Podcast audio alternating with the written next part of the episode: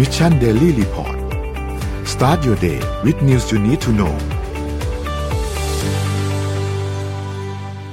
สวัสดีครับยินดีต้อนรับเข้าสู่ Mission Daily Report ประจำวันที่ 4 มกราคม 2565 แล้ว 65 แล้ว65แล้วค่ะเกือบพูดปีผิดนะครับ วันนี้คุณอยู่กับพวกเรา 3 คนตอน7โมงถึง8โมงเช้า สวัสดีพี่ปิ๊ก สวัสดีพี่เอ็มครับ สวัสดีค่ะ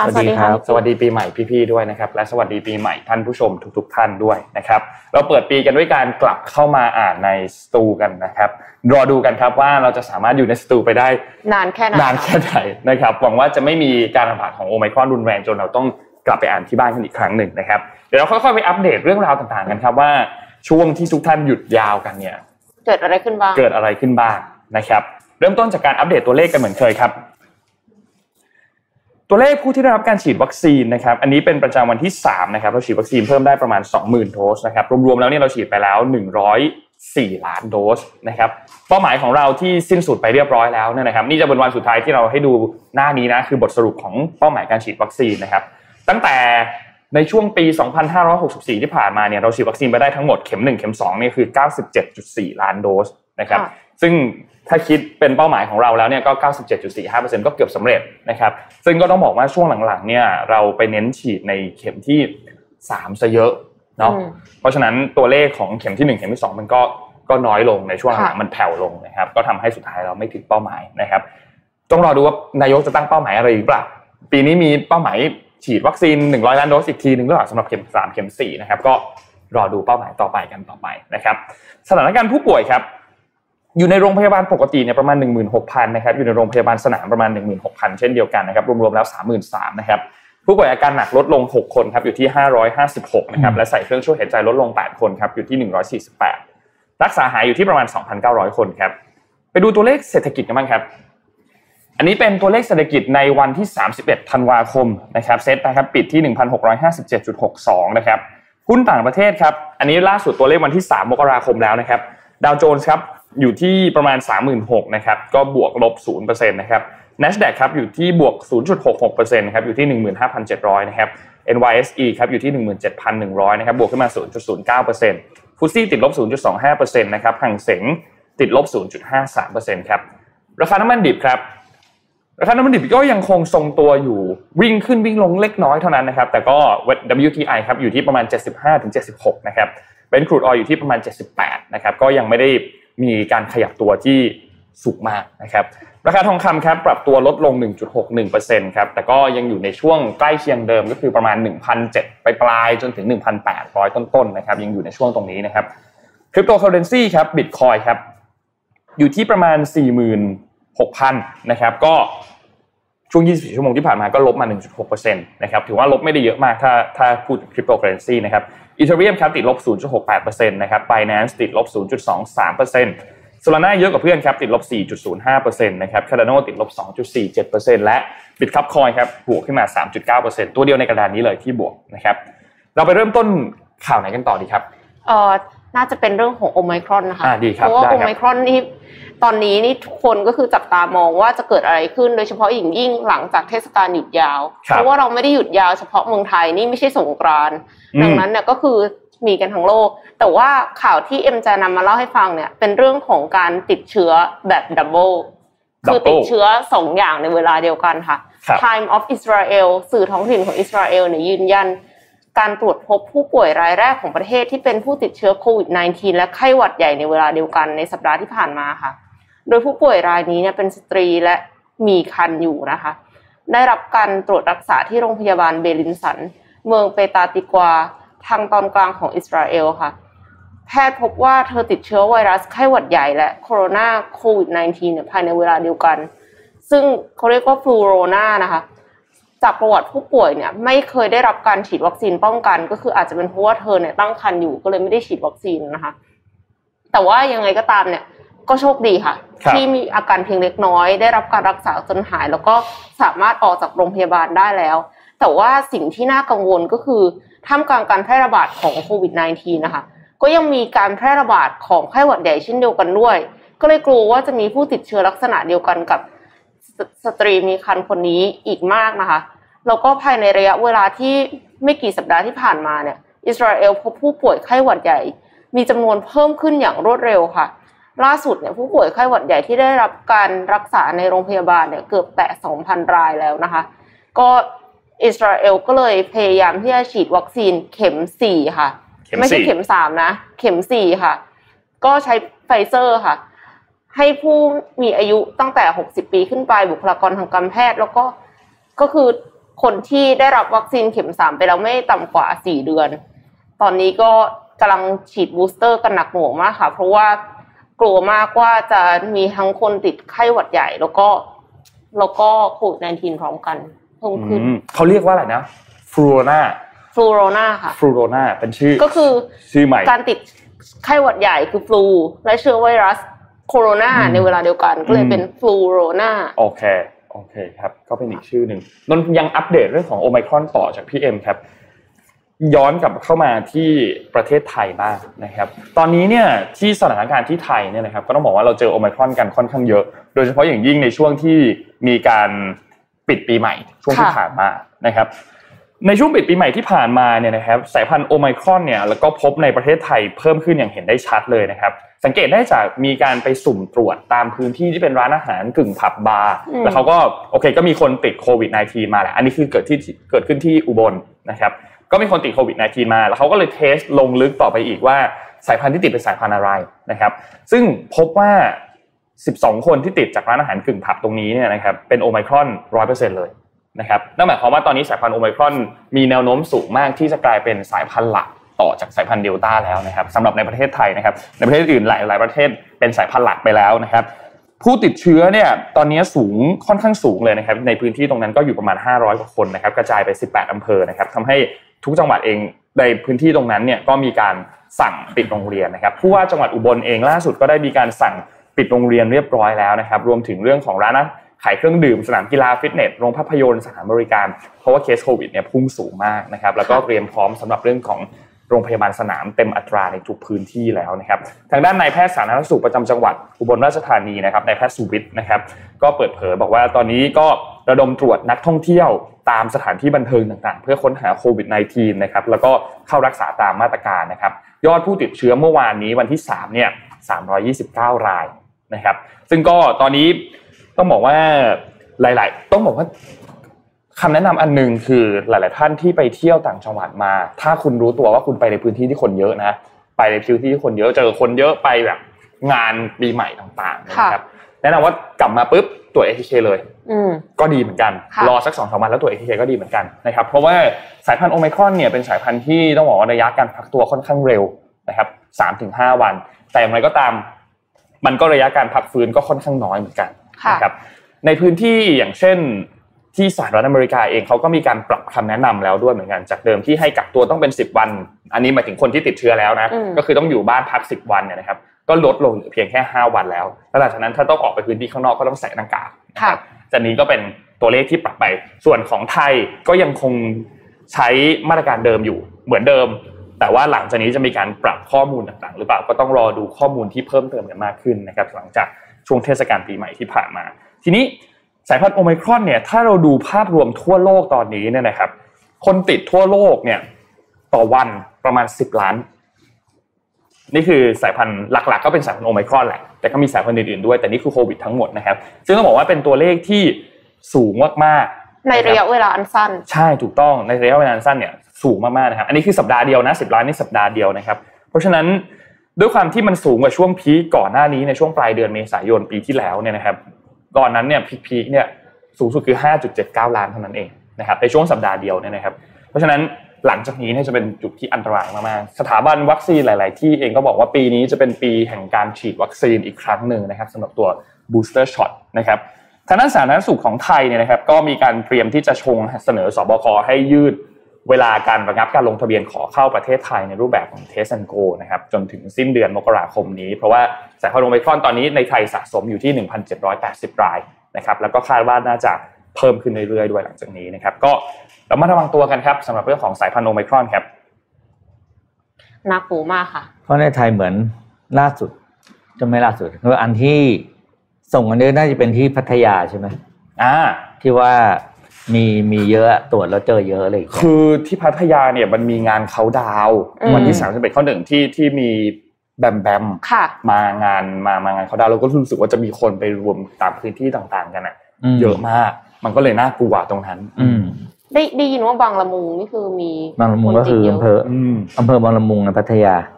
อืมอะเดี๋ยวไปดูที่ที่จีนบ้างนะครับ อัปเดตเรื่องของ Evergrande นิดนึง Evergrande ก็ข้ามปีนะครับ ก็หนี่ก็ยังคงอยู่ แต่ว่าปัญหายังไม่จบแค่นี้นะครับ ล่าสุดเนี่ยเมื่อวันจันทร์ที่ผ่านมาเนี่ยทางหุ้นของ Evergrande นะครับ ได้ถูกระงงับการซื้อขายแล้วนะครับ ก็ครับเรียก suspend จากการเทรด นะครับ โดยทาง Evergrande ก็ไม่ได้ออกมาเปิดเผยสาเหตุด้วยนะครับ แล้วก็ยังมีผลต่อเนื่องตามมาอีกเยอะแยะนะครับจากสิ่งที่เกิดขึ้นกับ Evergrande อย่างเช่นนะครับ โครงการโครงการก่อสร้างของ Ever- Evergrande ที่ไหหนานเนี่ยนะครับ ได้ถูกอ่าคำสั่งให้รื้อถอน 39 โครงการที่เป็นโครงการที่พักอาศัยนะครับ ภายใน 10 วัน เนื่องจากมีการก่อสร้างที่ผิดผิดกฎหมายนะครับ เป็น illegal construction คือยื่นคำร้องอะไรไม่ถูกต้องนะครับ ก็ไอ้ที่จะได้เงินก็จะไม่ได้เงินอีกไอ้โครงการพวกนี้นะครับ เพราะว่าบางทีเราสร้างว่าคือได้เงินแล้วพอพอการสร้างการก่อสร้างผิดกฎหมายเนี่ย แปลว่าเงินที่ขายไปจะต้องคืนให้กับลูกค้าทั้งหมดนะครับ โดยโครงการนี้ใหญ่มากนะครับ คือเป็นโครงการที่เรียกว่า ใช้พื้นที่กว่า 4 3 5 0 0 0 ตารางเมตรนะครับ คือใหญ่มากๆก็เรียบร้อยนะครับ นอกจากนั้นเมื่อวันศุกร์ที่ผ่านมาก่อนศุกร์ก่อนสิ้นปีนะครับเอเวอร์แกรนเนี่ยก็ผิดนัดชำระผลตอบแทนนะครับ ซึ่งไม่ได้เยอะเลยนะ ผลตอบแทนเนี้คือประมาณ 1,200 กว่าหยวน เอ้ยโทษกว่าเหรียญกับเหรียญนะครับพันสองร้อยกว่าเหรียญก็คือประมาณ 8,000 หยวนเนี่ยให้กับนักลงทุนรายย่อยที่เข้าลงทุนใน อ่า wealth management product ซึ่งไม่ได้บอกว่าอะไรนะครับ คือ wealth management มันมีหลายอย่างเนาะแต่ว่าผิดนัดชำระนะครับ ก็เป็นสัญญาณที่ไม่ดีอีกหนึ่งครั้งว่า แม้กระทั่ง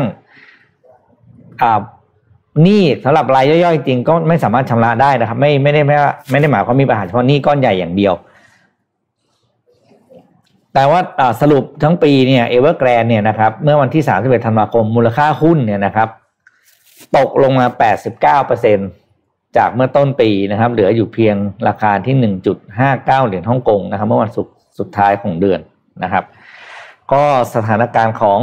เอเวอร์แกรนยังไม่จบนะครับ แล้วดูต่อไปว่าจะมีอะไรตามมาอีกนะครับ ตอนนี้ก็คือเรียกว่าไม่มีทางระดมทุนอะไรได้อีกแล้วนะครับเมื่อหุ้นหน้าสุดก็รัสตัสเป็นไปแล้ว อะ ดูดิว่าเป็นไงต่อ อืมเหนื่อยถ้าคนนี้ มีอะไรก็เหนื่อยแหละคนเนี้ย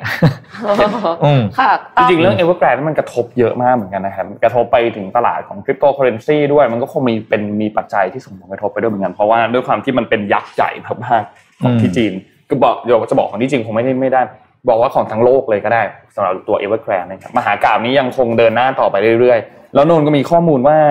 เอ่อเขาเตรียมเตรียมที่จะ release ข้อมูลอันหนึงที่เป็น insight information ออกมาด้วยอืมในช่วงวันในช่วงวันสองวันเนี้นะครับเตรียมที่จะ release ข้อมูลบางอย่างออกมาด้วยก็ก็รอติดตามดูครับว่าจะมีมหากราบอะไรออกมาอีกหรือเปล่านะครับ ค่ะเอ่อไหนๆก็อยู่ที่จีนแล้วนะคะ ไปต่อกันที่สถิติเรื่องของอวกาศของจีนนิดนึงค่ะ จีนเนี่ยปีที่ผ่านมาเนี่ยมาแรงมากเลยนะคะ ครองแชมป์ปล่อยยานอวกาศมากที่สุดในโลกครับปี 2021อ๋อไม่น่าหเชื่อเลยนะ มากที่สุดในโลกเลยนะคะ เมื่อวัน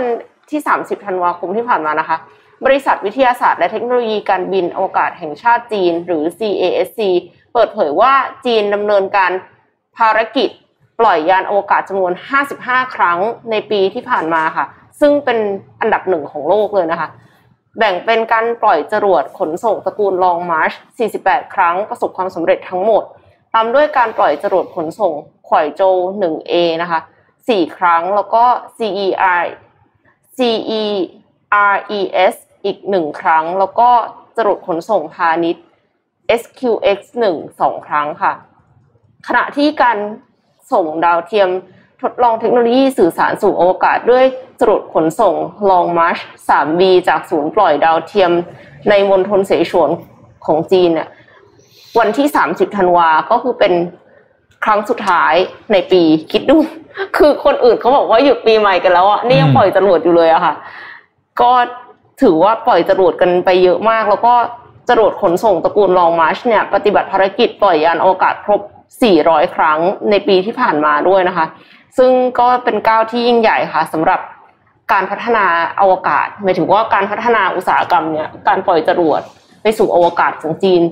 นับว่าใช้ระยะเวลาสั้นมากๆเลยครับ คือตอนแรกเนี่ยมันก็จะเป็นสหรัฐอเมริกาใช่ไหมคะก็จะสหภาพโซเวียตตั้งแต่สมัยนั้นอะที่แบบแข่งกันไปจรวดอะตอนเนี้ยจีนมากที่สุดอือฮึแล้วนะคะ คือปล่อยวีคละอันน่ะ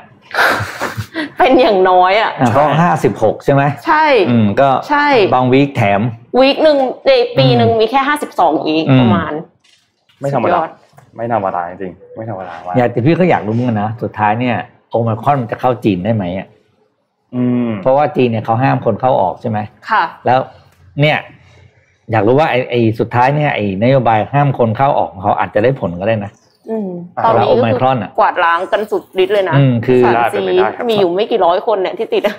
ในจีนมีแล้วเหรอ มีค่ะมีอ้าวค่ะ เข้าไปได้ไงเนี่ยอ๋อพี่ยังไม่รู้ว่าเข้าไปได้ไหมอาจจะเข้าไปได้ตั้งแต่ก่อนหน้าแต่คือเขาเข้าทีนึงอะ เขาล็อก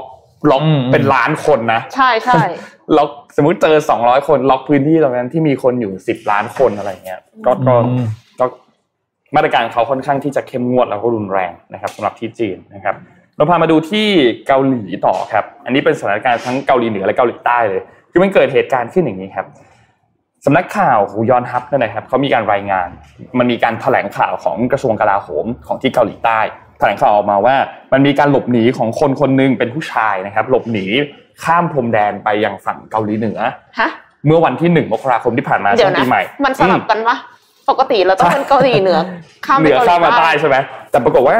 การหนีจากใต้ไปเหนือในรอบนี้เนี่ย บุคคลคนนี้เนี่ยเขาพบว่าเป็นคนเกาหลีเหนือจริง ๆ แล้วอ๋อที่เคยเข้ามาเกาหลีใต้ตอนเดือนพฤศจิกายนปี 2 2020ค่ะนะครับ ทีนี้ตามรายงานเนี่ยก็บอกว่าโอเคคนนี้เนี่ยเป็นชายอายุประมาณ 30 ปีนะครับเข้ามาทำงานเป็นพนักงานทำความสะอาด แล้วก็มีการการที่ย้ายจากเหนือมาใต้เนี่ยเขาจะเรียกว่าแปรพักอะอืมตามสำนักข่าวเหนือมาใต้เขาจะเรียกว่าแปรพักแปรพักอืมเขาย้ายมาเนี่ยเมื่อประมาณช่วงแบบปีกว่าๆแล้วเนี่ยนะครับซึ่งเบื้องต้นเนี่ยยังไม่พบว่ามีการจารกรรมข้อมูลอะไรออกไปจากเกาหลีใต้หรือเปล่ายังไม่พบนะครับ แต่ว่า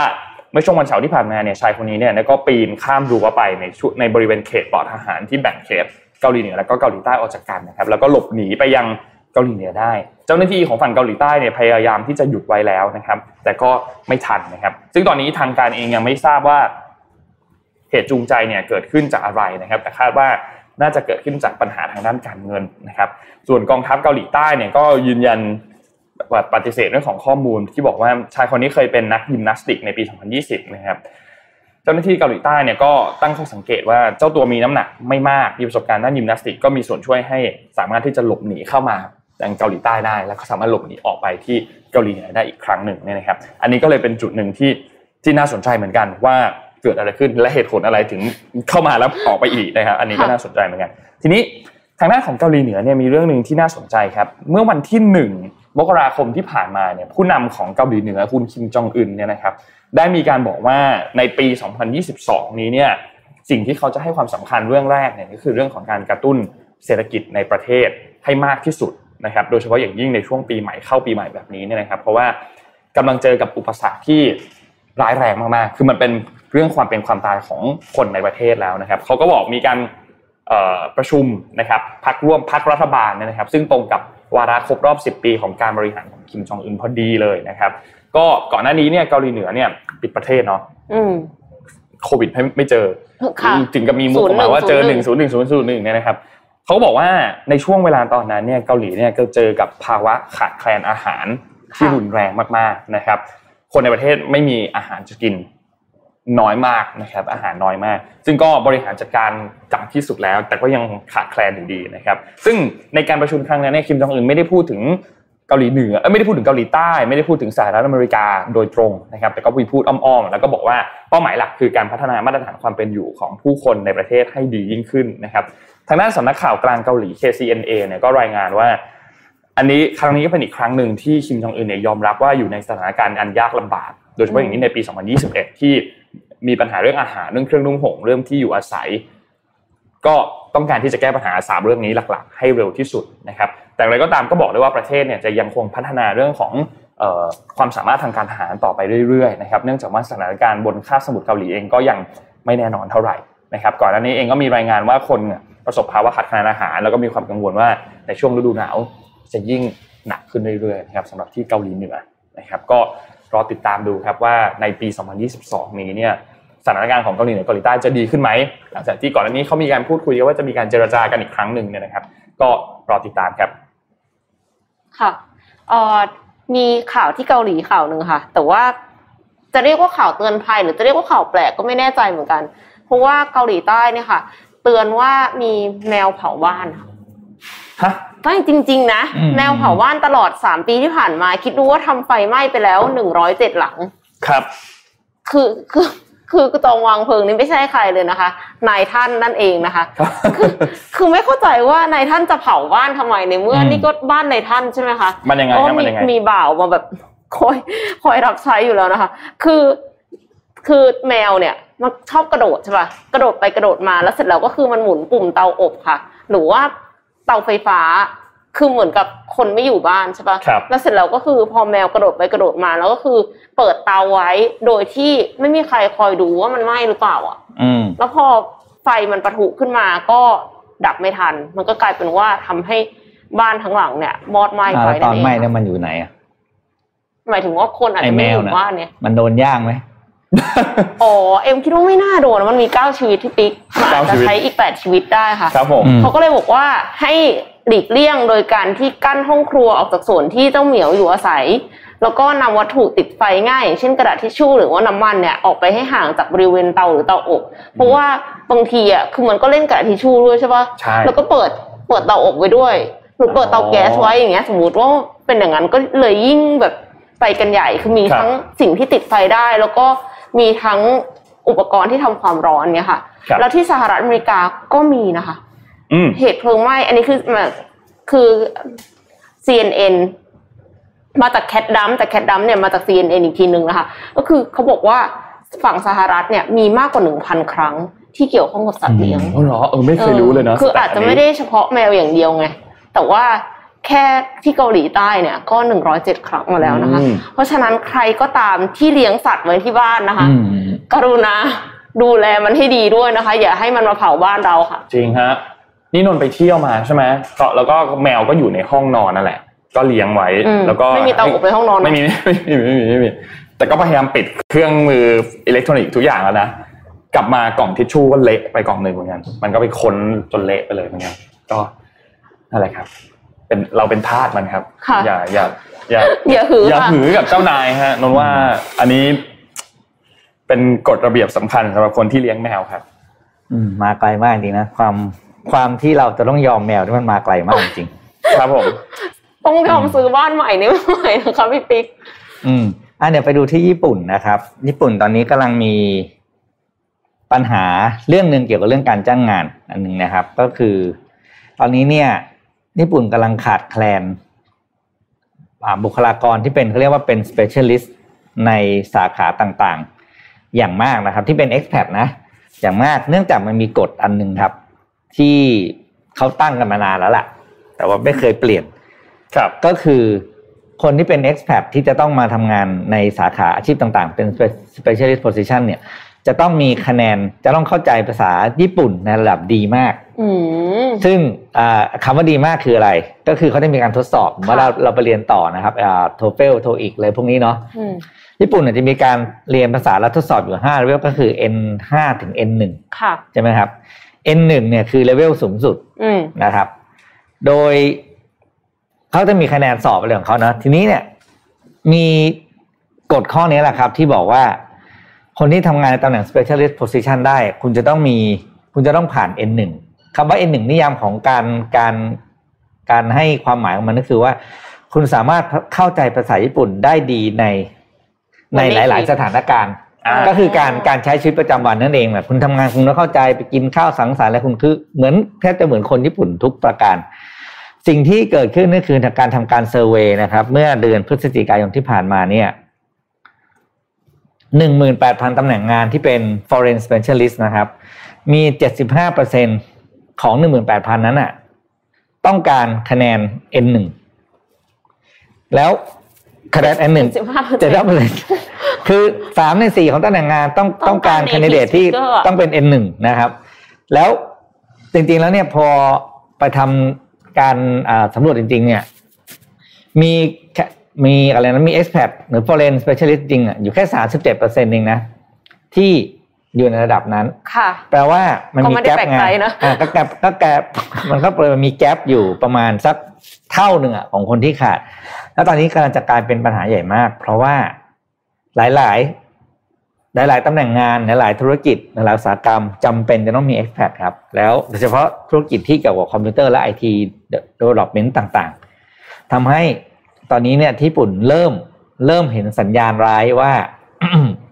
กำลังจะมีปัญหาโดย Ministry of Economy นะครับ Trade และ and Industry ก็คือกระทรวงเศรษฐกิจการค้าและอุตสาหกรรมของญี่ปุ่นเนี่ย ได้ออกมาประกาศเขาเรียกว่าออกโรงเตือนรัฐบาลเลยแหละว่าและคาดคาดการณ์ว่าจะมีการช็อตเทจของตำแหน่งงานในสาย IT Professional นะครับ ภายในปี 2030 นะครับ ก็อีกประมาณ 8 ปีทั้งนี้790,000ตำแหน่งอืมเนื่องจากข้อจำกัดข้อนี้แหละ ค่ะ คือเขาบอกมีคนเก่งไอทีมีไหมมีแต่พอดี ต้องไม่เก่งได้ภาษาญี่ปุ่นเออด้ไม่วยได้เก่งญี่ปุ่นอ๋อก็เลยจ้างงานไม่ได้ นะครับโอ้ลำบากนี่คือนี่คือปัญหาใหญ่ที่ต้องบอกว่าเนื่อบางทีเราก็ไม่ได้เปลี่ยนกฎเกณฑ์อะไรเนาะหรือว่าเราค่ะเราไปยึดติดกับความเชื่อบางอย่างกลายเป็นว่า เนี่ยมันจะส่งผลถึงโอกาสอื่น ๆด้วยนะครับครับดังนั้นเนี่ยใครที่คนคุณผู้ชมทุกคนที่มีความสามารถภาษาญี่ปุ่นในระดับ N1 นะครับโอ้โหมีงาน มีงานที่ญี่ปุ่นรออยู่เยอะมากเลยนะครับลองไปสมัครดู เพราะว่าถ้าสมัครงานมันจะผมมันจะเป็นอีกแบบนึงเลยนะมึงไปอะไรนะเขาเรียกการเดินทงเดินทางอะไรแต่อีกแบบหนึ่งอะนั่นแหละ คือฟังแล้แล้ววเหนื่ภาอยษาญี่ปุ่นเนี่ยเป็นภาษาที่ยากมากฟังแล้วเหนื่อยอืมๆคือพี่สาวเอ็มอะเขาอ่านภาษาญี่ปุ่นด้วยตัวเองอยู่มแล้วก็แบบแกรมมุ่งแกรมมาอะไรทุกอย่างคือแบบมันยากมากแล้วต้องผันหลายสิ่งอะอืมคือคือมันมันไม่ใช่แบบว่าต่อกันไปเลยอะ มันไม่เหมือนแบบภาษาไทยที่แบบ ต่อคำกันไปเลย แล้วก็คือยากกว่าภาษาอังกฤษอีกอะแล้วก็มันมันไม่ใช่อะไรที่ใช่มันไม่คนง่ายทั่วอะๆไปที่แบบว่า เออ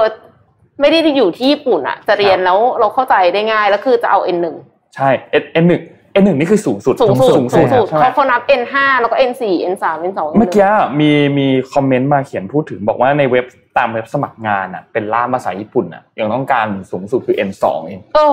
โอ้ N สอง N สามประมาณเนี้ยค่ะซึ่งซึ่ง N สอง N สามก็คงยากแล้วแหละ ก็คงแบบไม่ไม่ธรรมแล้วดาเอาโปรแกรมเมอร์ครับ N หนึ่งอืมอืมไม่ธรรมดาไม่นี่ก็เป็นไม่ธรรมดาจริงเขาเรียกว่าอาจจะเป็นกฎนะตั้งแต่ที่มีมานานแล้วอะเอาง่ายแล้วกันนะแล้วก็ไม่ได้เปลี่ยนเหมือนบ้านเราอะก็จะมีอาชีพบางอย่างที่เป็นอาชีพสงวนอะ ค่ะ เอ๊ะสำหรับนนท์เคยรู้ไหมคนไทยนนท์เคยรู้ไหมมีอาชีพบางอย่างที่เป็นอาชีพสงวนของคนไทยอะ ไม่รู้ครับ ไม่รู้ใช่ไหมอาจจะช่างไม่ตัทัดนผมปะช่างตัดผมอย่างเงี้ยฝรั่งญี่ปุ่นเลยห้ามทำอ๋นะอคือห้ามเป็นต่างชาติ ใช่อะไรอย่างเงี้ยคือก็ถามพี่อะกฎอย่างเงี้ยควรจะเลิกได้แล้วไงเห็นเอด้วยครับมันก็คล้ายๆกันนะคล้าย ๆกันนะครับอะไปต่อแล้วกันอืมอืมโอเคโอเคแต่จากเรื่องหนึ่งเดี๋ยวจะได้เลี้ยวไปเจ็ดโมงครึ่งอ่าได้ครับได้ครับงั้นนนท์พามาดูเรื่องนี้นิดนึงครับโปรดิวเซอร์ฝากนนท์มาครับแล้วเห็นว่ามีคนเริ่มใช้กันแล้วในคอมเมนต์นะครับ ก็มาชวน ท่านผู้ชม ท่านผู้ฟังทุกท่านครับเป็นส่วนหนึ่งของ Mission to the Moon เป็นส่วนหนึ่งของ Mission Daily Report นะครับเป็นชาว Mission แล้วกันอ่านะครับแบบเต็มตัวด้วยการแสดงความเป็นแฟนพันธุ์แท้ของ Mission to the Moon นะครับก็ด้วยความที่หลาย ๆ ท่านฟัง Mission to the Moon ทุกวันกันอยู่แล้วนะครับอาจจะฟังพอดแคสต์บ้างเปิดดูวิดีโอใน YouTube บ้างหรือว่าฟังรายการ Mission Daily Report ทุก ๆ เช้าเนี่ยนะครับหรือว่าจะฟัง 5 minute ที่เป็นรายการสั้น ๆ นะครับอัปเดตหนังสือรายการพี่ปิ๊ก already นะครับหรือว่าจะฟังตัว remaster ของพี่อ้ำค่ะ นะครับแล้วก็มีอีกหลายรายการที่ให้ติดตามนะครับ ก็ถึงเวลานะครับกับการเข้าสู่การเป็นชาว Mission อย่างเป็นทางการแบบเต็มตัวนะครับกับ Mission Club YouTube Membership นะครับถามกันเข้ามาเยอะเหมือนกันนะกับเรื่องของ Membership ว่าจะมีไหมจะมีให้สมัครไหมนะครับ ก็ทีมงานก็จัดการมาเรียบร้อยนะครับ เป็นช่องทางใหม่ครับที่ให้ทุกๆท่านเนี่ยสามารถเข้ามาสนับสนุนพวกเราได้นะครับก็มีสิทธิพิเศษมากมายกันตั้งแต่วันแรกที่ทุกท่านจอยเข้ามาเลยนะครับจะมีตัวแบชที่เป็นตัวเข็มกลัดเนี่ย เป็นสัญลักษณ์ที่จะขึ้นอยู่กับหลังชื่อของคุณอืมตามระยะเวลาที่เราร่วมเดินทางไปด้วยกัเท่มากค่ะนั่นหมายความว่าถ้าคุณยิ่งจอยมาสมัครเป็น membership ของเรานานเท่าไหร่ มันก็จะมีสัญลักษณ์ที่มันเท่ขึ้นเรื่อยๆเท่ขึ้นเรื่อยๆแสดงให้เห็นว่าแบบรุ่นเป็นแฟนพันธุ์แท้อ่าเป็นแฟนพันธุ์แท้จริงๆเป็นรุ่นเก่านะครับ แล้วก็มีอีโมจิลายต่างๆ ที่เป็นลายของสมมูลด้วยนะครับ ใช้ในการคอมเมนต์ผ่านไลฟ์ผ่านคลิปวิดีโอต่างๆ ได้นะครับ แล้วก็ทีมงานกระซิบมาว่าจะมีการอัปเดตลายใหม่เรื่อยๆ ด้วย นะครับและแน่นอนว่ามีสิทธิพิเศษด้วยครับสำหรับการเข้าร่วมอีเวนต์ต่างๆ ในอนาคต เช่น คุณจะมีสิทธิ์ซื้อบัตรเป็น Early Bird ซื้อก่อนได้ แล้วก็มีส่วนลดต่างๆสำหรับสินค้าต่างๆนะครับก็สามารถเข้าไปกดร่วมจอยกันได้แล้วตอนนี้นะครับราคาเพียงแค่ 49 บาทต่อเดือนเท่านั้นนะครับยังไงทีมงานปักหมุดไว้แล้วนะครับก็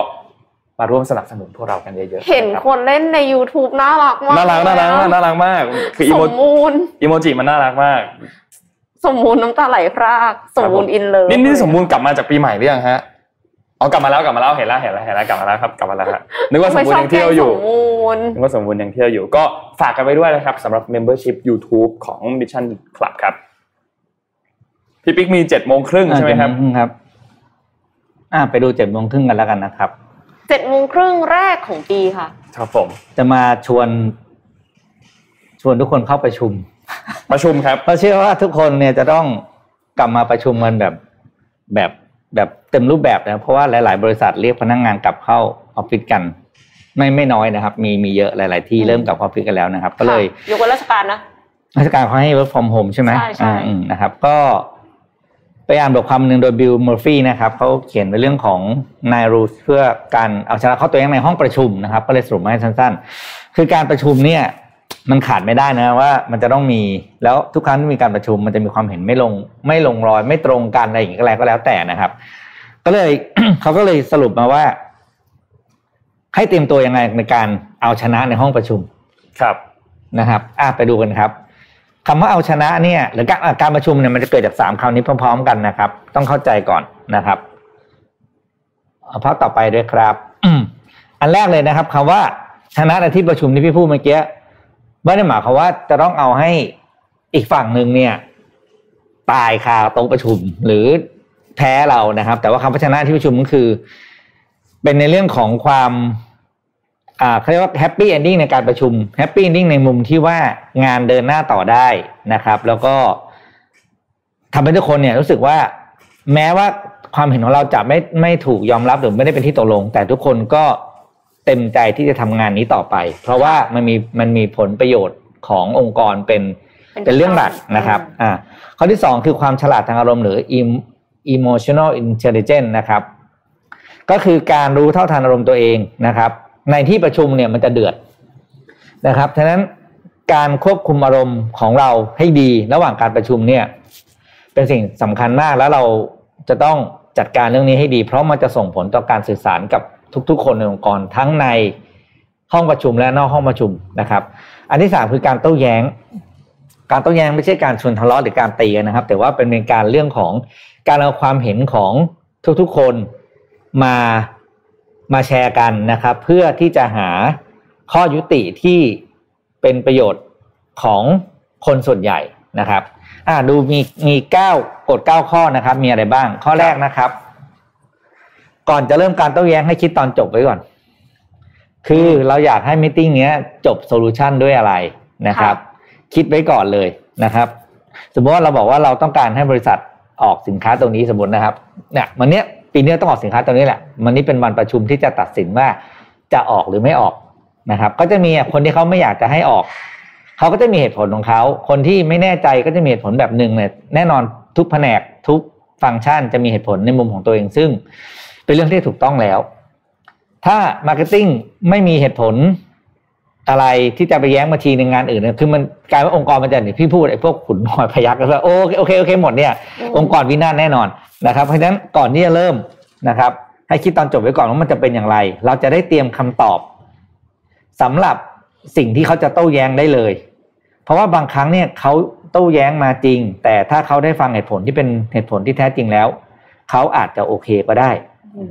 เขาโต้แย้งในสิ่งที่เขาอาจจะยังไม่รู้เหตุผลรอบด้านนะครับ เพราะฉะนั้นอ่าอย่าพึ่ง อย่าพึ่งอะไรนะเขาเรียกว่าไปบอกว่าเขาอะแย้งเราที่ไม่มีเหตุผล ค่ะอะข้อสองครับสองเขาบอกว่าคิดตอนจบแบบแฮปปี้เอนดิ้งของคนที่เราโต้แย้งไว้ด้วย คือให้เราจินตนาการภาพเลยนะว่าตอนจบเนี่ยหลังจากการประชุมที่ดุเดือดจบไปแล้วเนี่ย เรากับเขาสามารถยืนคุยกันได้อืมปกติ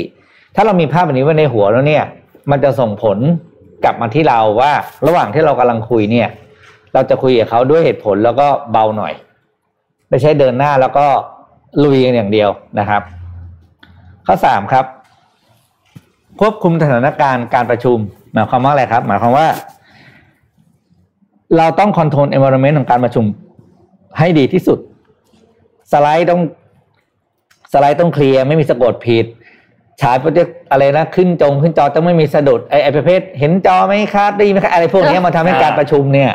ไม่ค่อยดีติดขัดเพราะว่าอารมณ์ของทุกคนมันไม่ได้โฟกัสกับอ่าตัวเนื้อหาการประชุมนะครับ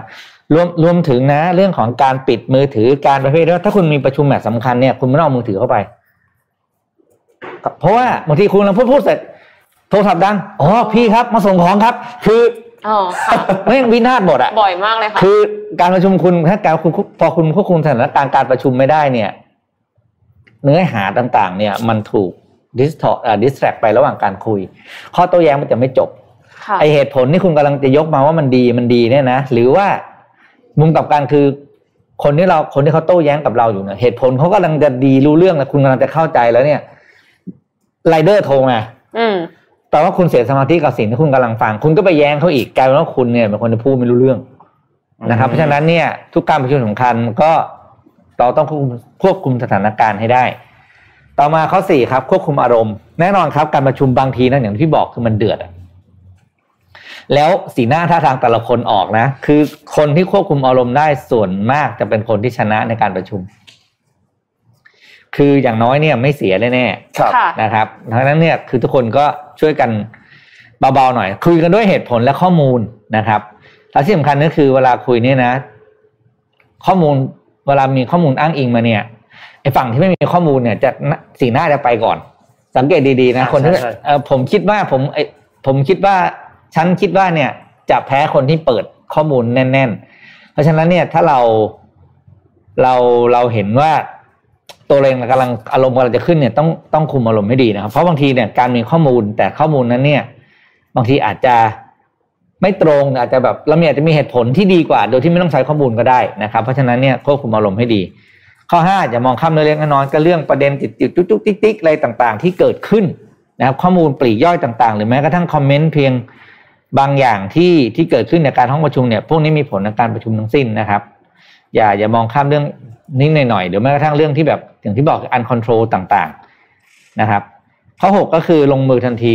อะไรที่เป็น initial agreement นะครับ ลองทำได้เลยลองทำปุ๊บให้ถ้าลองทำได้ให้รีบลองทำนะครับ เพื่อบางครั้งการประชุมมันมีหลาย ๆ แมตช์เนาะแมตช์นี้ไม่จบแมตช์หน้ามาต่อเนี้ยอะไรที่เป็นข้อตกลงเบื้องต้นเนี่ยให้ลองทำก่อนเลย ถ้าลองทำแล้วได้ผลยังไงครั้งต่อไปการประชุมจะง่ายขึ้น ครับนะครับ อย่ารอจนถึงสุด อ่าอะไรนะเขาเรียกวาระสุดท้ายของสุดท้ายแล้วค่อยทำนะครับ อันนี้จะไม่ค่อยจะไม่ค่อยได้ประโยชน์เท่าไหร่ ข้อต่อมาครับ ข้อเจ็ดฟังอย่างตั้งใจ เวลาอยู่ในห้องประชุมเนาะการุการุณาการุณาฟังอย่างเต็มที่ เพราะว่าหลายๆครั้งเนี่ย มันจะมีเรื่องที่เราเกิดขึ้นคือเราจะไม่ฟังเรื่องที่เราไม่เข้าใจ อืม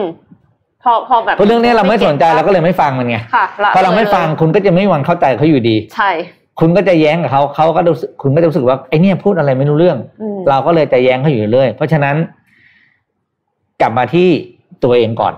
นะครับ ฟังฟังคู่เอ่อเขาเรียกฟังห้องประชุมอย่างตั้งใจนิดนึงว่าเขากำลังพูดอะไรนะครับ เชื่อเถอะว่าการประชุมมันไม่นานเกินกว่าเราจะมีลมหายใจอยู่หรอกฟังให้จบนะครับ คือไม่มีการประชุมจนตายแน่นอนฟังให้จบนะครับ ข้อแปดนะครับ ถ้าจะแทรกระหว่างประชุมทำให้เนียนและน่าเชื่อถือก็คือ มันจะมีประโยชน์บางอย่างที่เขาแนะนำเนาะ สมมติว่าข้อมูลคนเนี้ยพูดมาเสร็จ เรารู้ว่าอันข้อมูลตัวเนี้ย มันไม่มันไม่ตรงนะ มันไม่ถูกนะค่ะอย่าบอกว่าอย่าไปตบตัวเฮ้ยข้อมูลไม่ถูกอย่างเงี้ยอืมไม่ได้ กรุณาใช้คำพูดที่เขาเรียกโดยละม่อมนิดนึงก่อน เช่นเออเออไปเห็นข้อมูลมาอีกอย่างหนึ่งอ้างแหล่งข่าวที่มามันทำให้คนที่พูดข้อมูลคนแรกเนี่ยหนึ่งก็คือรู้สึกว่าอะมันมีข้อมูลอีกด้านหนึ่งเหนือสองเขาไม่เสียหน้าเพราะเมื่อคนเสียหน้าปุ๊บการประชุมไม่มีแล้วครับ ที่เหลือคือการลุยอย่างเดียว นะครับ ข้อสุดท้ายทำความเข้าใจ อันนี้คือทำความเข้าใจให้ดีในทุก ๆ เรื่องที่เกิดขึ้นในที่ประชุม เราเข้าใจคนที่เราร่วมประชุมด้วย ซึ่งสำคัญที่สุดเลยก็คือ คนที่เราประชุมด้วยเป็นคนแบบไหนทำงานหน้าที่อะไรโดยพื้นฐาน คือเขาเป็นคนตำแหน่งอะไรคือมันจะมีคือนึกออกใช่ไหมคนที่ทำงานการเงินก็จะมี mindset แบบหนึ่งค่ะคือแนว แนวปกป้องไว้ก่อน แนวแนวแนวแนว Conservative อ่าแนว conservative แนว defensive ใช่ไหม marketing sale ก็จะลุยอย่างเดียวค่ะนั้นถ้าเราทำความเข้าใจ context ของคนที่เรากำลังประชุมด้วยครับ คุณจะรู้และเข้าใจง่ายขึ้นในสิ่งที่เขาพูดออกมา อย่าเอาหัว mindset ไปครอบบัญชี อืมอย่าเอาหัวการเงินไปครอบโรงงาน เพราะมันจะไม่มีวันเข้าใจกันนะครับ ก็นี่ก็เป็นกฎเก้าข้อที่เอามาบอกทุกคนที่ ฟังอยู่ว่าเดี๋ยว ถ้าเราจะต้องประชุมเนาะเตรียมไว้นะครับจะได้เตรียมการประชุมปีนี้ให้ดีขึ้นกว่าปีที่ผ่านมานะครับอะจบแล้วครับเจ็ดโมงครึ่งวันนี้ค่ะอ่า practical มากค่ะ เพราะว่าเดี๋ยวหลังจากนี้ก็คงต้องมีประชุมครับ วันนี้ก็เป็นวันแรกของการทำงานนะคะ แน่นอนครับ ประชุมกันเปิดปีกันเลย น่าจะน่าจะประชุมเยอะอยู่ค่ะ ครับนนพามาดูเรื่องราวของโจไบเดนกับ วลาดิเมียร์ปูตินนิดนึงครับในช่วงวันที่ 30 ธันวาคมที่ผ่านมาก่อนจะถึงปีใหม่เนี่ยเขามีการพูดคุยกัน อย่างที่นนเคยเล่าให้ฟังเกริ่นไว้ก่อนหน้านั้นว่า การพูดคุยครั้งนี้เนี่ยจะเป็นการพูดคุยกันในประเด็นที่เกี่ยวข้องกับเรื่องของยูเครนนะครับโจไบเดนนะครับผู้นำของสหรัฐ แล้วก็วลาดิเมียร์ปูตินผู้นำของรัสเซียนะครับได้มีการส่งคำเตือนถึงกันก่อนหน้านี้ พูดถึงกันอยู่แล้วในเรื่องของประเด็นยูเครนนะครับก่อนที่จะหารือกันในวันที่ 30 ธันวาคมนะครับก็ในวันที่ 30 ธันวาคมนี้เนี่ยเขาก็พูดคุยกันนะครับประมาณ 50 นาที ซึ่งต้องบอกว่าในรอบ 3 สัปดาห์เนี่ยนี่เป็นครั้งที่ 2 แล้วที่มีการโทรพูดคุยกันนะครับการพูดคุยกันครั้งนี้มีเรื่องอะไรบ้าง เรื่องราวเนี่ยฝั่งโจไบเดนก่อนโจไบเดนเนี่ยเขาก็บอกว่าให้พูดกันแบบแบบเหมือนเป็นละครบ้านๆเลยนะครับ ก็บอกให้คุณปูติน คุณเตรียมตัวเลยนะ ถ้าคุณลุกรานยูเครนเมื่อไหร่เนี่ย ผมมีมาตรการคว่ำบาตรต่อรัสเซียทันทีนะครับค่ะมีการ sanction ทันที ทางด้านของปูตินเองก็บอกว่าการคว่ำบาตรครั้งนี้ถ้าคุณทำนะ ถ้าคุณคว่ำบาตรรัสเซียรอบนี้เนี่ยความสัมพันธ์ระหว่างสหรัฐ และความสัมพันธ์กับรัสระหว่างสหรัฐกับรัสเซียเนี่ยจะพังทลายอย่างสมบูรณ์แน่นอนอืมอย่างไรก็ตาม แต่ทั้งสองผู้นำเนี่ยนะครับก็ยังคงแสดงความเอ่อ สนับสนุนให้มีการดำเนินการทางการทูตต่อไปในประเด็นความขัดแย้งระหว่างรัสเซียแล้วก็ยูเครนนะครับคือพูดง่ายๆคือทั้งสองฝ่ายก็ขู่แหละ ถ้าคุณรุกเข้ายูเครน ผมก็แซงชั่นเหมือนกันอืมถ้าคุณแซงชั่นความสัมพันธ์เราก็ขาดกันตรงนี้เลยค่ะนะครับแต่ก็ยังสนับสนุนให้มีการดำเนินการทางการทูตต่อไปหลังจากนี้นะครับการพูดคุย 50 นาทีครั้งนี้เนี่ยนะครับทางผู้สื่อข่าวเนี่ยก็มีการไปสัมภาษณ์ยูรียูชาคอฟนะครับคนนี้เป็นที่ปรึกษาด้านนโยบายทางด้านการต่างประเทศของ รัสเซียนะครับเขาก็บอกผู้สื่อข่าวบอกว่าในภาพรวมแล้วเนี่ยปูตินค่อนข้างพอใจกับการพูดคุยในครั้งนี้นะครับ แล้วก็บรรยากาศเนี่ยมันสร้างการมันเป็นบรรยากาศที่ดีแหละ และก็ต่อสามารถที่จะต่อยอดให้เกิดการเจรจาต่อไปในอนาคตได้นะครับ ส่วนฝั่งเจ้าหน้าที่อาวุโสของสหรัฐที่ไม่มีการเปิดเผยชื่อเนี่ยนะครับ ระบุบอกว่าน้ำเสียงในการพูดคุยก็ค่อนข้างจริงจัง โทนนั้นค่อนข้างจริงจังนะครับแล้วก็มีสาระสำคัญที่มีการอัปเดตคืบหน้าใน progress ต่างๆ ไปข้างหน้านะครับหลังจากนี้เนี่ยเขาจะมีการพูดคุยกันอีกครั้งหนึ่งคือ เจ้าหน้าที่ของสหรัฐแล้วก็รัสเซียเนี่ยมีกำหนดไปที่กรุงเจนีวานะครับในวันที่ 90 มกราคมที่กำลังจะถึงนี้เนี่ยนะครับแล้วก็ในการประชุมครั้งนี้เนี่ยจะเป็นการแล้วก็ตามด้วยการประชุมระหว่างรัสเซียกับสภาองค์กรสนธิสัญญาแอตแลนติกเหนือหรือที่เราเรียกกันว่านาโตเนี่ยนะครับในวันที่ 12 มกราคม แล้วหลังจากนั้นก็จะมีการเจรจาที่องค์การเพื่อความมั่นคง และความร่วมมือในยุโรปที่กรุงเวียนนาในวันที่ 13 มกราคม จะมีการประชุมต่อเนื่องเลยแหละตั้งแต่วันที่ 9 10 แล้วก็ 12 13 นะครับทางด้านโฆษกของทำเนียบขาวครับคุณเจนซากี้นะครับก็ได้ระบุออกมาบอกว่า ทางโจไบเดนเนี่ยก็แสดงให้เห็นชัดเจนว่าสหรัฐแล้วก็พันธมิตรต่างๆเนี่ยจะตอบโต้อย่างเด็ดขาดถ้าหากว่ารัสเซียมีการลุกรานยูเครนต่อไป แล้วก็ย้ำว่าความคืบหน้าหลังจากนี้เนี่ยก็จะมีการเจรจาเพื่อลดความตึงเครียดที่เกิดขึ้นนะครับ ก็ เป็นการพูดคุยกันเพื่อคลี่คลายความตึงเครียดที่เกิดขึ้นในบริเวณด้านตะวันออกของยูเครนที่มันติดกับรัสเซียเนี่ยนะครับ ก็ทางเจ้าหน้าที่ของสถานการณ์ตอนนี้เนี่ยเจ้าหน้าที่ของยูเครนเนี่ยเขาบอกว่ามีการส่งทหารรัสเซียไปแล้วเนี่ยหนึ่งแสนรายนะครับ ก็มีความกังวลเกิดขึ้นในชาติตะวันตกนะครับ แล้วก็นั่นแหละครับต้องรอติดตามดูหลังจากนี้ คือยูเครนเนี่ยมีความสัมพันธ์อย่างใกล้ชิดกับนาโต แต่ยังไม่ได้ถูกเสนอในสถานะสมาชิกนะครับ อันนี้เป็นอืม fun fact ที่น่าที่ที่น่าสนใจครับรอติดตามดูครับว่าสถานการณ์ระหว่างยูเครนแล้วก็รัสเซียเนี่ยจะเป็นอย่างไร แล้วก็มีบทบาทของชาติพันธมิตรของสหรัฐที่เป็นพันธมิตรกับยูเครนด้วยนะครับค่ะน่าติดตามครับน่าติดตามมากค่ะเอ่อมาอัปเดตเรื่องเศรษฐกิจกันสักนิดนึงค่ะเศรษฐกิจของสิงคโปร์ในปี 2021 ที่ผ่านมาค่ะ โตขึ้น 7.2%นะคะซินหัวรายงานว่า กระทรวงการค้าและอุตสาหกรรมสิงคโปร์เนี่ยประกาศ GDP ของสิงคโปร์ค่ะ ซึ่งอ้างอิงการคาดการณ์ล่วงหน้าเนี่ยว่าเติบโตร้อยละ 7.2 ในปี 2021 นะคะ หลังจากที่หดตัวร้อยละ 5.4 ในปี 2020 ค่ะ GDP ของสิงคโปร์ในไตรมาส 4 ของปีก่อนเนี่ยเติบโตร้อยละ 5.9 เมื่อเทียบปีต่อปีนะคะ ก็คือเทียบกับไตรมาส 4 ของปี 2020 นั่นเอง ก็คือ โตมา 5.9%ลดลงจากไตรมาสที่ 3 ที่เติบโตร้อยละ 2.1 เอ่อขอโทษค่ะ 7.1%แล้วก็ในไตรมาสที่ 4 เนี่ย ขยายตัวจากไตรมาสที่ 3 คือเทียบไตรมาส 4 กับไตรมาส 3 เนี่ยร้อยละ 2.6 นะคะ ภาคการผลิตในไตรมาสสี่ขยายตัวร้อยละ 14 เมื่อเทียบปีต่อปีแล้วก็ร้อยละ 12.8 เมื่อคิดของทั้งปี 2021 ค่ะ ส่วนภาคการก่อสร้างเนี่ยขยายตัวร้อยละ 2 ในไตรมาสที่ 4 แล้วก็ร้อยละ 18.7 เมื่อคิดทั้งปีนะคะ แล้วก็ภาคการบริการเนี่ยขยายตัวร้อยละ 4.6 ในไตรมาสที่ 4 และร้อยละ 5.2 เมื่อคิดของทั้งปี คือภาคการก่อสร้างนี่ขยายตัวเยอะมากเลยค่ะพี่ปิ๊กอืม18.7 เนี่ยครับคือแบบงงมากว่าเออสิงคโปร์นี่คือเขาก็ยังคงมีการก่อสร้างเยอะได้อยู่อืมทั้งๆที่จริงๆแล้วพื้นที่เขาก็ไม่ได้เยอะขนาดนั้นถมทะเลไปเรื่อยอ๋อเหรอๆ อืมถมทะเลไปเรื่อยอ๋อถมทะเลไปเรื่อยอันนี้เราเพิ่งรู้เหมือนกันนะไม่อ่าผมหลายหลายๆอันเลยก็ถมทะเลไปเรื่อยๆไงอ๋ออืมอย่างนี้นี่เองอืโอมเคค่ะอ่าไปไปต่อกันที่อีกอัปเดตหนึ่งแล้วกันนะคะ อัปเดตนี้แฟนบอยน่าจะชอบค่ะ ครับผม พอจะเห็นแล้วว่าเป็นเรื่องอะไร Apple Inc. ค่ะ มีมูลค่าบริษัททะลุ3ล้านล้านดอลลาร์เป็นที่เรียบร้อยแล้วค่ะอืมเป็นเป็นบริษัทที่มีมูลค่ามากที่สุดในโลก อันนี้คืออย่างแน่นอนนะคะ เพราะว่าซาอุดิอารามโกเนี่ย ที่เคยมีมูลค่ามากที่สุดในโลกในยตอนนี้อยู่ที่หนึ่งจุดเก้าเก้าอืมเอ้ยหนึ่งจุดเก้าล้านล้านอืมดอลลาร์ค่ะ อันนี้ส่งส์จาก iPhone 12 iPhone 13 ค่ะ ก็คือทำให้โอ้โห Apple Inc. เนี่ยพุ่งทะลุไปเลยนะคะ3ล้านล้านดอลลาร์ แต่ว่าที่โตขึ้นมากเนี่ยคือ subscription ของ Apple Music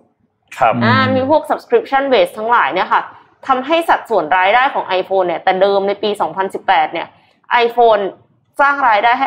Apple คิดเป็นร้อยละ60ครับร้อยละ60เลยนะเยอะมากๆ แต่ว่าตอนเนี้ยเหลือร้อยละ52ค่ะ ในปี2021นะคะ ก็ทำให้นักลงทุนเนี่ยคลายความกังวล เพราะว่าแต่เดิมนักลงทุนก็กังวลว่าเสี่ยงมากเลยว่าแบบไป depend on one thing อะ คือเหมือนกับว่า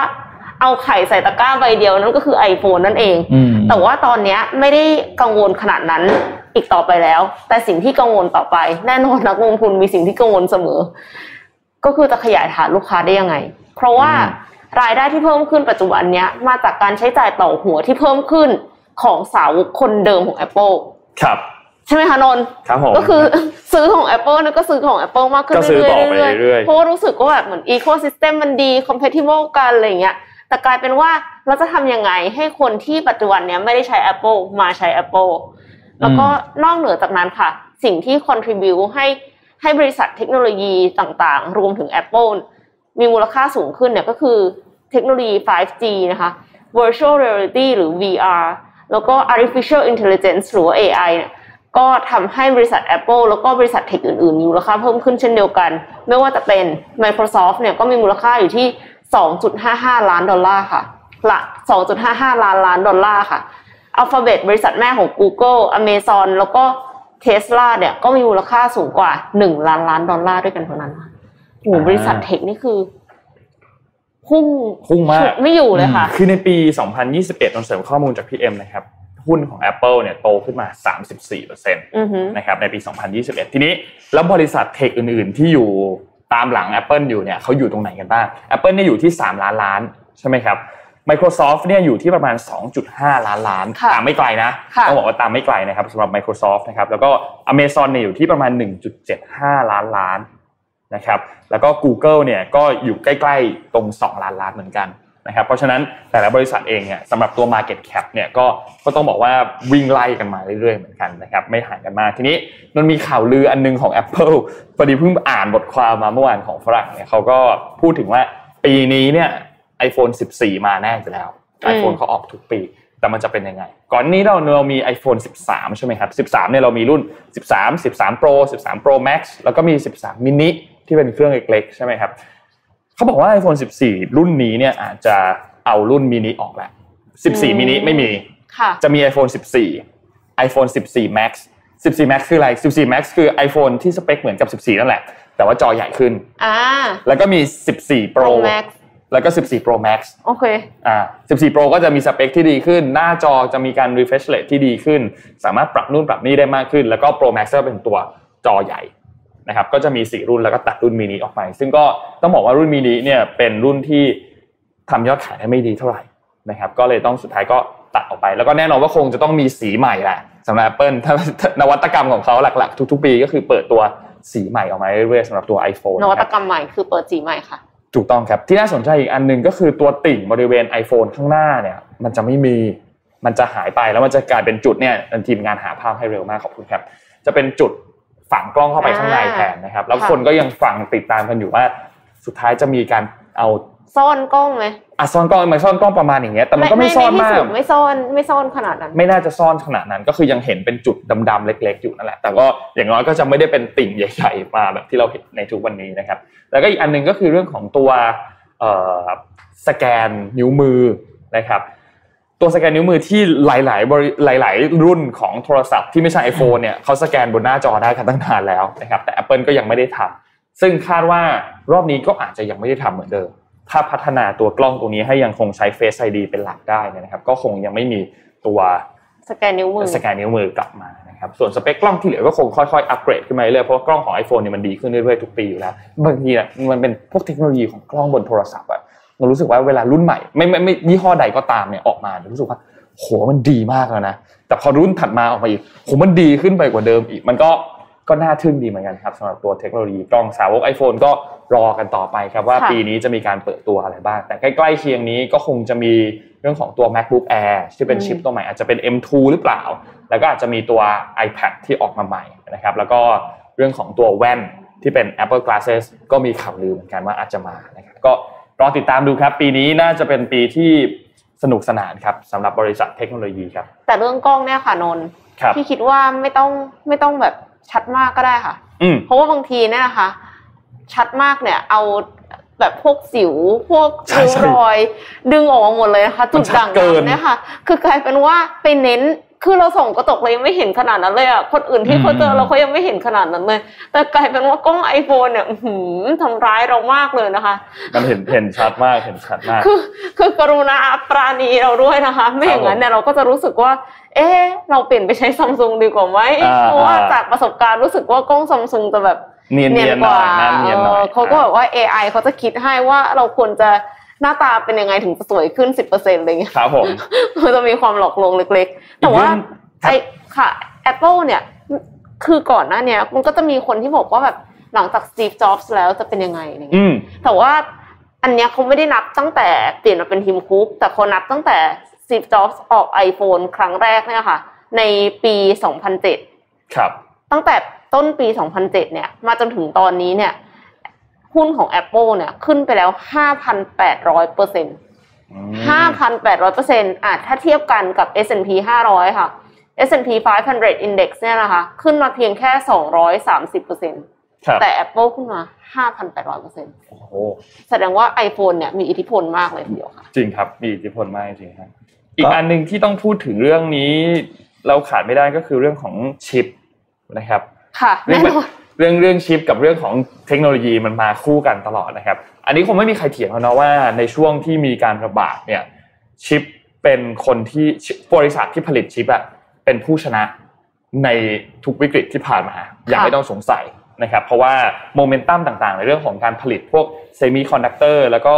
ความต้องการเนี่ยตั้งแต่ช่วงปีในช่วง 3-4 ปี 5 ปีที่ผ่านมาความต้องการมันเพิ่มขึ้น ก้าวกระโดดสูงมากๆนะครับนอกจากนี้เนี่ยในปี 2022เนี่ยนะครับเขามีการคาดการณ์นี่เป็นข้อมูลจาก CNBC นะครับบอกว่ายอดขายของตัวเซมิคอนดักเตอร์เนี่ยจะโตขึ้นอีกประมาณเกือบเกือบ10%ในปีนี้ในปี 2022เนี่ยนะครับแล้วก็จะข้ามตัวเลข 600 6แสนล้านดอลลาร์สหรัฐเป็นครั้งแรกในปีนี้ด้วยนะครับอันนี้เป็นการเอ่อ predict จาก นักวิเคราะห์ของ Euler Hermes นะครับก็น่าสนใจครับสำหรับตัวธุรกิจของชิปที่ในช่วง 2 ปีที่ผ่านมาเนี่ยมันเป็นแบบ two year boom เนาะมันบูมมากๆเนี่ยสำหรับธุรกิจนี้ฮาร์ดแวร์ต่างๆ ยอดขายมันพุ่งสูงขึ้นไปนะครับแล้วก็ดูเหมือนว่าจะพุ่งสูงขึ้นไปอีก ซึ่งมันขัดแย้งกับภาพรวมของเศรษฐกิจที่เราเห็นเนาะก็เป็นธุรกิจอันหนึ่งที่เป็นผู้ชนะจริง ๆในช่วงเวลาตอนนี้นะครับรอติดตามได้เลยทุกคนต้องการค่ะสำหรับช่วงเรื่องเรื่องชิปเนี่ยเราก็หวังว่าการ์ดจอหวังว่าอุปกรณ์ต่างๆเนี่ย จะเริ่มกลับมาผลิตได้อย่างปกติค่ะสักทีเนาะอย่าขาดแคลนเลยอย่าค่ะขาดแคลนเลยเพราะว่ามันมันมีหลายอย่างมากในซัพพลายเชนที่มันกระทบไม่สามารถต่อกันผลิตอีกออกมาได้ใช่เพราะติดแค่ชิปเรื่องเดียวใช่รถยนต์เกมต่างๆอะไรเงี้ยอุปกรณ์ฮาร์ดแวร์การ์ดจอต่างๆเนี่ยตอนนี้ก็อุปกรณ์ทุกอย่างที่ใช้คำว่าสมาร์ทอะก็คือใช้ชิปหมดถูกต้องถูกต้องแล้วใช้ชิปคือในบ้านอะ ตู้เย็นก็เริ่มจะสมาร์ทละอืมเตาอบก็สมาร์ททุกอย่างสมาร์ทหมดกลายจริเป็งนครับว่าพอชิปไม่มี หายไปเนี่ย มันก็จะมันเป็นชิปมันก็จะหายนะคะมันเป็นชิปมันจะหายจริงครับ มันเป็นอินเทอร์เน็ตออฟ i ิงหมดเลยในช่วงเวลาตอนนี้คือต้องต้องการการประมวลผลที่ค่อนข้างสูงนะครับ TSMC ซึ่งเป็นบริษัทเป็นบริษัทผลิตผู้ชิปนำผลิตใหญ่ที่สุดเนี่ยค่ะผู้นำของโลกเนี่ยนะครับในช่วง 2 ปีที่ผ่านมาเนี่ยก็โตขึ้นประมาณ 80%เหมือนกันอืมนะครับในช่วง 2 ปีนะครับก็ก้าวกระโดดกันหมดครับสำหรับบริษัทผลิตชิปครับค่ะพี่ปิ๊กมีข่าวมีข่าวตัวหนึ่งเป็นข่าวเทคครับ เป็น Product ตัวใหม่ที่เพิ่งเปิดตัวในงาน CES 2022 ตอนตอนนี้เขาจัดที่อยู่ที่เนี่ยบอส Boss ที่บอสไปไปมาอยู่ใช่ไหมใช่ไหมอืคะมใช่ครับอ่าถ้าเมื่อก่อนมันจะมีคำพูดในการ์ตูนเนาะที่บอกกระจกวิเศษอะไรบอกค่านะเถิดอ่านั่นแหละใครงาแล้วก็มเลิศในปัตภีพอพูดจบปุ๊บก็จะมีกระจกก็จะคุยกับเราใช่ไหมครับค่ะซึ่งเป็นการ์ตูนเรื่องอะไรนะสโนไวท์สโนไวท์ใช่ไหมครับวันนี้กระจกนั้นมีจริงแล้วนะอืม แต่ว่าไม่ได้เขาไม่ได้คุยกับเรามากนะเพียงแต่มันเป็นสมาร์ทมิเรอร์นะครับ มันคือซีริมันคือกระจกที่ผ่านการทำงานด้วยเสียงนะครับตรงเนี้ยกระจกตัวเนี้ยมันชื่ออ่าเป็นกระจกของบริษัท icon.ai นะครับ กระจกตัวนี้ชื่อ sound mirror sound mirror เนี่ยเป็นกระจกที่ผ่านสั่งการทำงานผ่านการสั่งด้วยเสียงโดย Alexa นะครับ ก็คือเราสมมติว่าเราต้องการอะไรใช่ไหม เราก็บอกปุ๊บกระจกมันก็จะตอบมาเช่น ข้อมูลอากาศตารางนัดหมายอะไรต่างๆเหมือนที่เมื่อก่อนอเล็กซ่าไปฝังในลำโพงค่ะใช่ไหมครับตอนนี้อเล็กซ่าอยู่ในกระจกอืมนะครับ โดยกระจกตัวนี้เนี่ยอย่างที่บอกชื่อ Sound Mirror นะครับ แต่ตัวบริษัทเองเขาเรียกว่ารุ่นนี้เป็นรุ่น Acoustic Mirror นะครับ โดยมีสองสองทรงด้วยกันคือทรงกลม แล้วก็ทรงที่เป็น Horseshoe Design ก็คือทรงรีนะครับ โดยสามารถติดตั้ง ทั้งในแบบตั้งพื้นนะครับ แล้วก็ติดผนังได้ จุดเด่นของตัวอ่า Sound Mirror เนี่ยก็คืออย่างแรกเลยนะครับก็คือภาพนะครับ ภาพเนี่ยมันก็มันจะมีภาพขึ้นด้วยนะ แล้วก็ที่สำคัญก็คือกันน้ำนะครับ ก็คือการความชื้นได้นะครับ ก็คืออยู่ที่เขาเรียกเป็นระดับ virtually waterproof ก็คือ คือไม่ถึงคือแบบเป็นระดับระเหยไอระเหยอย่างนี้นะแต่ไม่คุณไม่ได้เอาน้ำไปสาดเขาตรงๆนะอย่างเงี้ยนะครับ ทีนี้จุดเด่นของมันคืออะไรครับมันคือการที่มันรองรับคำสั่งเสียง voice recognition ของเราทุกอย่างนะครับ แล้วก็สามารถ stream เพลงได้ด้วยนะอ่าระหว่างที่คุณกำลัง Apple Music แต่งตัวอะไรอย่างเงี้ยนะครับ คุณก็ฟังเพลงได้ด้วยนะครับ เช็คข่าวเช็คอีเมลอะไรทุกอย่างได้หมดเลยนะครับ คือเรียกว่าหน้ากระจกเนี้ยทำอะไรได้มากกว่า สิ่งที่เราเคยทำก็คือใช้มันแค่ดูตัวเองเพื่อแต่งตัวนะครับ ตัว Smart Mirror เนี่ย ตัว icon.ai เนี่ยไม่ได้เป็นคนแรกที่ทำนะครับ ทาง Kohler เนี่ยเคยทำก่อนนะครับ ก็คือเป็น Smart Bathroom แต่ว่าไม่ได้พัฒนาต่อนะครับ ตอนนั้นเปิดตัวครั้งแรกเมื่อ 4 ปีก่อนในงาน CS 2018นะครับตอนนี้ปี 2022 นะครับ ซึ่ง ไอ้ product ตัวนี้เนี่ยสิ่งที่มันจะเกิดขึ้นในความเปลี่ยนแปลงก็คืออย่างน้อยเนี่ยต่อไปเนี่ยเราสามารถดูทุกอย่างได้ตั้งแต่ตอนที่เราตื่นนอนเลยค่ะอืมคือตอน Alexa เนี่ยฟังแต่เสียงไม่เห็นภาพค่ะอันนี้ดูครับ Mission Daily Report ได้ด้วยนะคะอ่าแล้วก็เพลงเพลงก็เพราะด้วยนะ เพลงก็เพราะด้วยนะครับ ก็คือเสียงดีเขาเขาเป็นโคกับฮามันอะอ๋ออ่าก็คือนะลำโพงก็ไม่ใช่ไม่ใช่ว่าจะแย่ๆนะนะครับฉะนั้นดูก็นะเป็นอีกหนึ่งนวัตกรรมที่จะมาทำให้ชีวิตการแต่งตัวของเราน่าสนใจขึ้น อยากรู้ว่าคำว่าภาพเนี่ยแปลว่าก็คือจะดิสเพลย์ภาพ Snow White ได้ด้วยใช่ไหมคะหมายถึงถ้าว่าเขาถามถึงนะใช่ไหมเพราะหมายปถึกงติว่าโดยหลักคือมันใครขึ้นได้เลยนำเลิศในปฐพีไงอืมแล้วก็ดิสเพลย์ Snow White แม่เราก็ถามเสร็จปุ๊บแล้วเราก็ปิดกระจกไงจะได้เห็นหน้าเรา อ่าอ่าใช่ไหมเฉียบครับนนท์บอกว่ากระจกวิเศษใครรอสุดปุ๊บกดปิดปิดเลยมันปุ๊บปิดเลยปิดเลยมันก็จะเห็นหน้าเรา อันนี้าเนี่ยนั่นไม่นั่นยอคืมอรับความจริงหรือเปล่านั่นคือกระจกตอบนะครับ ครับผมเป็นระบบกึ่งอัตโนมัติกึ่งแมนนวลฮะอ่าคำตอบที่ต้องการ ครับนะผมอืมเมื่อกี้พี่พี่พอพี่ปิ๊กพูดถึงเรื่องของแบบไอ้พวก smart home พวกเทคโนโลยีอะไรอย่างเงี้ย แล้วก็มันมีพูดถึง Alexa เมื่อกี้พี่ยังพูดถึง Siri ใช่ไหมมันไปอ่านบทความอันนี้ชวนคุยเล่นนิดนึงเพราะมันเริ่มหลังแปดโมงแล้วมันไปอ่านบทความอันหนึ่งของเพจ ที่เกี่ยวข้องกับพวก Harry Potter อะแล้วก็เจอไม่แน่ใจไม่แน่ใจว่าคนฟังเห็นกันหรือยังนะ ของโทรศัพท์มันมี Siri ใช่ไหมแล้วเราสามารถลูที่จะมแบอบสใช่ เราสามารถที่จะ ได้คาถาแล้วเปิดแฟลชได้ คือมันเจ๋งมากที่รมันทำไม่ได้ มันเจ๋งมากคืออ่าคือนนท์นนท์จะไม่พูดคำนั้นนะนะเพราะว่ากลัวว่าใครดูในโทรศัพท์อยู่เดี๋ยวมันจะไปเด้งซีรีในโทรศัพท์ของท่านเนี่ยนนท์กดปุ่ม แต่ว่ามันพูดว่า Lumos แล้วมันจะเปิดไฟข้างหน้า มันไม่เปิดอะเดี๋ยวนั้นนะนะเนี่ยมันติดแล้วเห็นปะเฮ้ยมันติดแล้วเห็นปะพูดว่า Lumos แล้ว แล้วพอกดซีรีอีกทีหนึ่งแล้วพูดว่า Nox ปิดไหม ไม่ปิดอะเอาแต่ว่าโอเคนั่นแหละ คือมันจะมีมีการไล่คาถาเปิด เปิดแฟลชได้ แล้วก็ปิดแฟลชได้ ซึ่งมันเจ๋งมาก แล้วนนท์เพิ่งรู้ว่ามันทำได้ มันสามารถที่จะเปิดมีคนบอกว่าเปิดแฟลชแบบนี้ได้ Android ทำได้เหมือนกันหรอแต่ว่าคุยแล้ว Bixby บอกว่า I do- I didn't understand that I didn't understand that คือมันเจ๋งมาก แล้วแล้วช่วงตอนเนี้ยมันมี สารคดีของ Harry Potter ที่เป็นแบบ Return to Hogwarts ที่ครบรอบ 20 ปี ฉายอยู่ใน HBO Go ตอนนี้อยู่ด้วยมันก็เลยแบบฮายมากยังไม่ได้ดูเหมือนกันตั้งใจว่าจะดูวันนี้นะครับ ก็เจ๋งดีเจ๋งดีเจ๋งดีเพิ่งรู้ไปเลยที่เพิ่งรู้เหมือนกันไม่รู้ว่าเขามีมานานหรือยังหรือเพิ่งมีในช่วงที่แบบสารคดีอันนี้มันเข้า เพราะว่า Harry Potter มันอยู่กับเรามานานแต่คือพยายามลองแล้วไงแล้วมันทำไม่ได้ไงโมโหมากไงเจ๋งมากมันเจ๋งมากชอบมากก็ลองไปเล่นดูกับโทรศัพท์ของทุกๆท่านก็ได้ครับ อะอะครบแล้วจ้ะคิดว่าน่าจะครบแล้วเหมือนกันเดี๋ยวพรุ่งนี้เรามีเรื่องหนึงที่จะเล่าให้ฟังเกี่ยวกับที่ศรีลังกา แล้วก็เรามาพูดถึงเรื่องของการเลือกตั้งซ่อมใน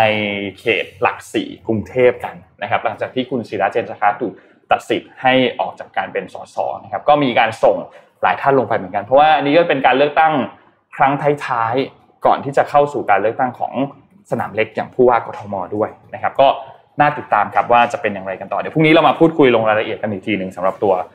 เลือกตั้งซ่อมครับแล้วก็เรื่องที่ศรีลังกาเนี่ยน่าสนใจมากคือ ตอนนี้มันมีราคาที่เกี่ยวข้องกับเรื่องของราคาอาหารที่มันพุ่งสูงขึ้นไปเยอะมากๆศรีลังกาเขาก็เลยต้องออกตัวแพ็กเกจรีลิฟแพ็กเกจออกมาเพื่อช่วยเหลือคนนั่นแหละ เพราะว่าราคาสินค้ามันพุ่งสูงมากโดยเฉพาะอย่างยิ่งในราคาอาหารเดี๋ยวเราติดตามกันครับพรุ่งนี้